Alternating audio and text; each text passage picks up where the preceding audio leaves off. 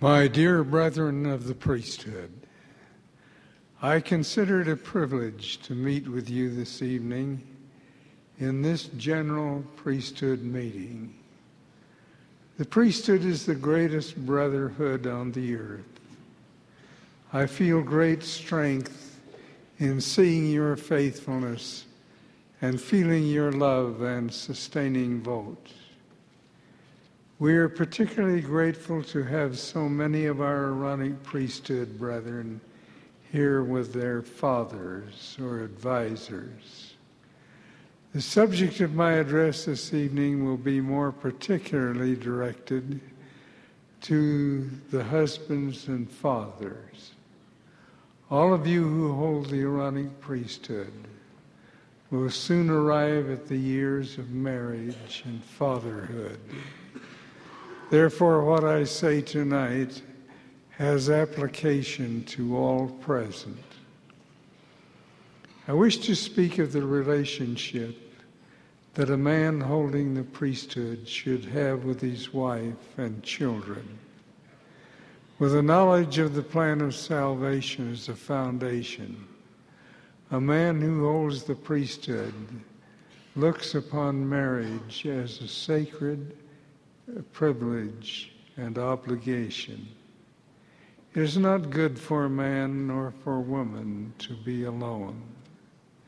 Man is not complete without woman. Neither can fill the measure of their creation without the other. Marriage between a man and a woman is ordained of God. Only through the new and everlasting covenant of marriage can they realize the fullness of eternal blessings. As a matter of priesthood responsibility, a man under normal circumstances should not unduly postpone marriage. Brethren, the Lord has spoken plainly on this matter. It is your sacred and solemn responsibility to follow his counsel and the words of his prophets. The prophets of the past have spoken also of those who may not have opportunity to marry in this life. President Lorenzo Snow said, There is no Latter day Saint who dies after having lived a faithful life who will lose anything because of having failed to do certain things when opportunities were not furnished him or her. In other words, if a young man or a young woman has no opportunity of getting married and they live faithful lives up to the time of their death, they will have all the blessings exaltation and glory that any man or woman will have who had this opportunity and him provided it. That is sure and possible. I believe President Snow's statement to be true. A man who holds the priesthood shows perfect moral fidelity to his wife and gives her no reason to doubt his faithfulness. A husband is to love his wife with all his heart and cleave unto her and none else.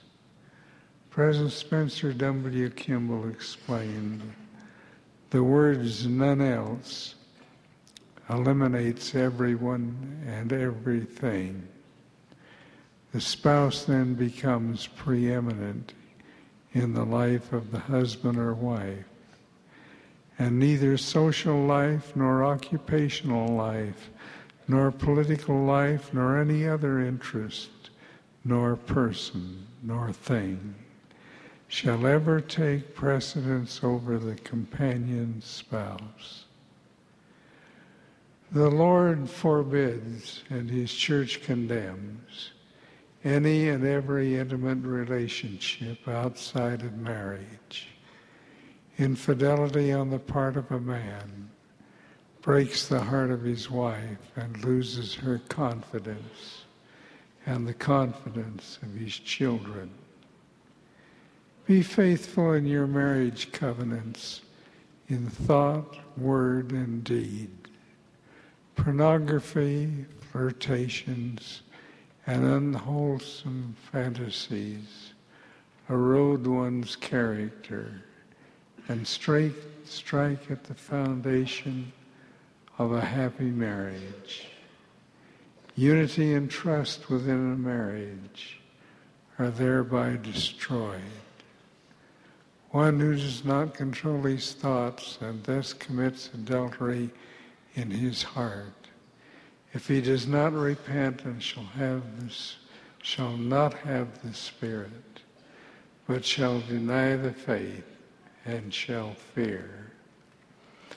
A man who holds the priesthood has reverence for motherhood.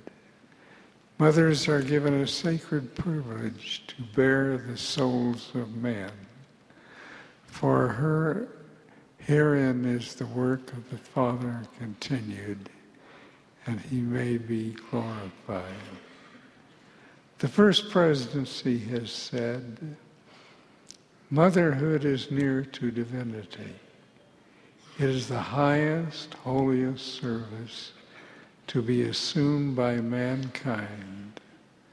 The priesthood cannot work out its destiny, nor can God's purposes be fulfilled without our helpmates. Mothers perform a labor what the priesthood cannot do. For this gift of the life, the priesthood should have love unbounded for the mothers of their children.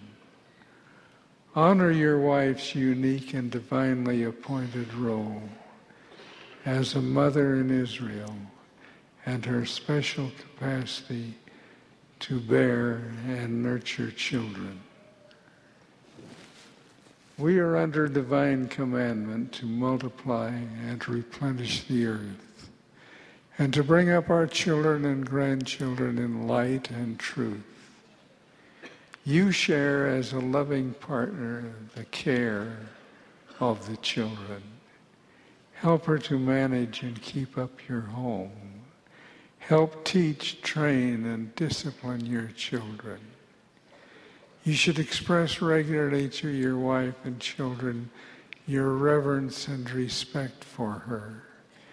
Indeed, one of the greatest things a father can do for his children is to love their mother.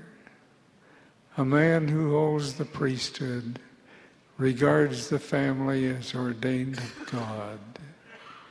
Your leadership of the family is your most important and sacred responsibility. The family is the most important unit in time and in eternity, and as such transcends every other interest in life. We reiterate what was stated by President David O. McKay. No other success in life can compensate for failure in the home. And President Harold B. Lee, the most important of the Lord's work you and I will ever do will be within the walls of our own homes. Effective family leadership, brethren, requires both quantity and quality of time. The teaching and governance of the family must not be left to your wife alone, to society, to school, or even the church. A man who holds the priesthood accepts his wife as a partner in the leadership of the home and family with full knowledge of and full participation in all decisions relating thereto. Of necessity, there must be in the church and in the home a presiding officer. By divine appointment, the responsibility to preside in the home rests upon the priesthood holder. The Lord intended that the wife be a helpmate for man. Mate means equal and necessary in full partnership. Presiding in righteousness necessitates a shared responsibility between husband and wife. Together you act with knowledge and participation in all family matters.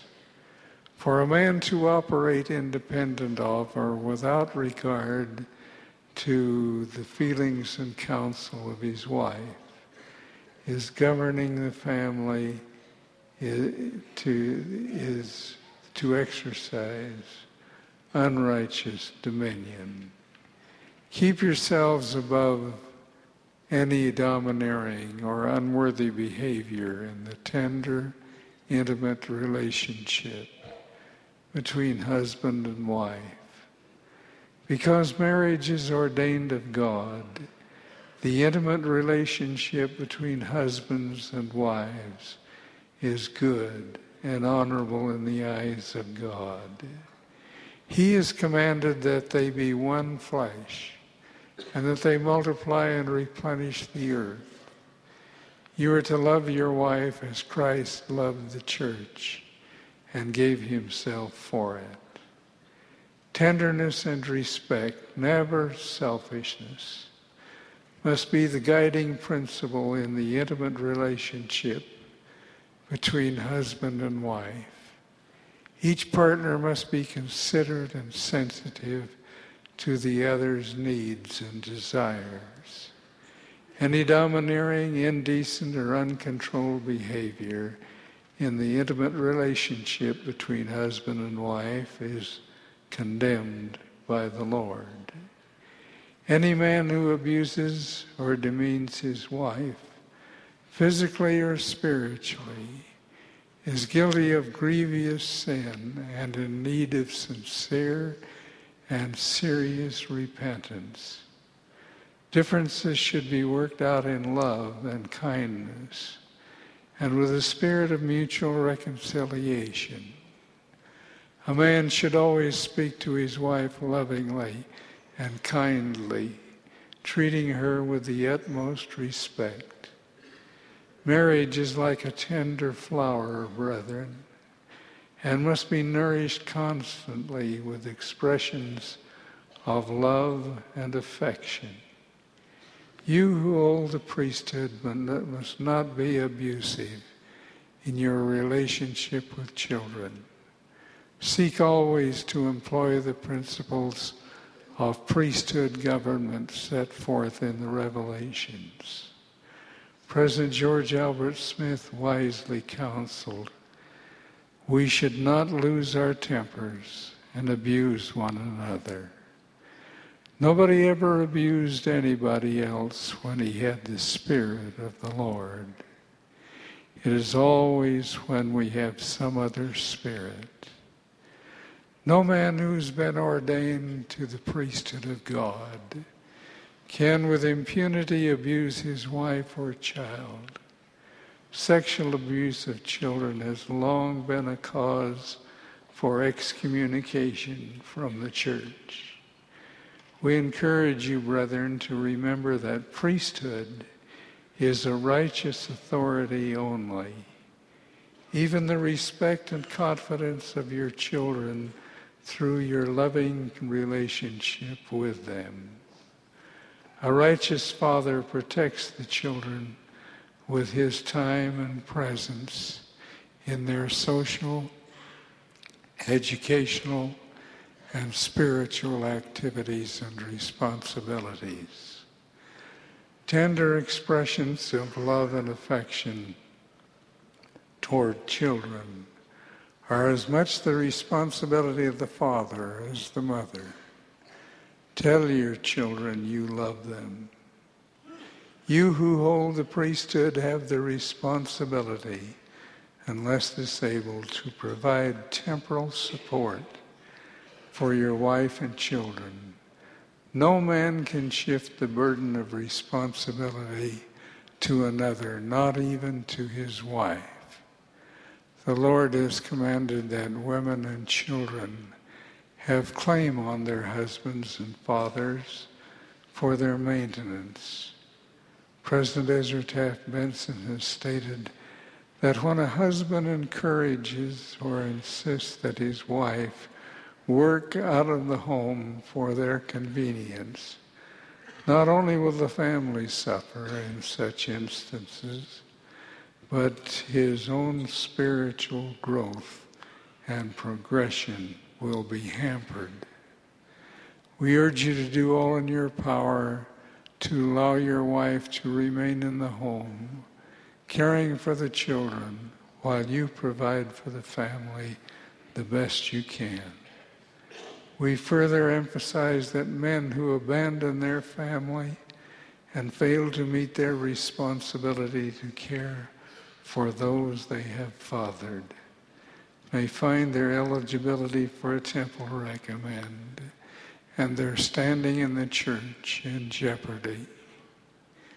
In cases of divorce or separation, men must demonstrate that they are meeting family support payments mandated by law and obligated by the principles of the church in order to qualify for the blessings of the Lord.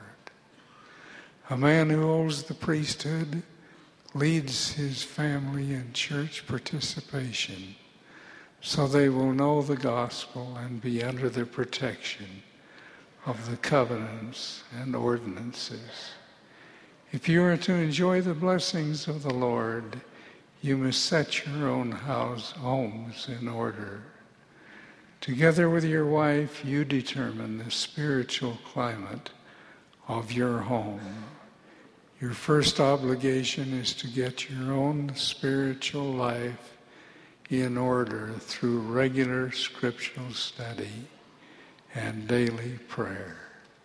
Secure and honor your priesthood and temple covenants.